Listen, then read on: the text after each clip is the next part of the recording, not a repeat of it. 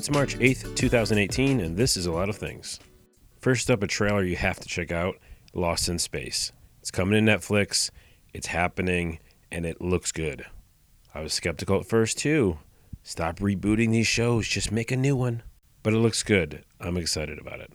Another trailer that has me interested is Game Over Man. It's a movie from the guys who brought you Workaholics. If you like Workaholics, that should pretty much be all I need to say. Action, comedy, ridiculous. Go check out the trailer on the YouTube. And one more trailer and show I found on H B O is Fahrenheit four fifty-one. This is one of my favorite books, period. And eerily enough, some of it feels like really of the moment. It's a show. It's coming to H B O. Check it out. Lastly today, Macaulay Culkin. Remember him? Home Alone? The whole thing? He recently went on Fallon and told him about his new project, Bunny Ears dot com. It's also a podcast. Ridiculous articles. Check it out. Macaulay Culkin. He's back. He's not dead. If you want something else fun to do, go check out my Imgur.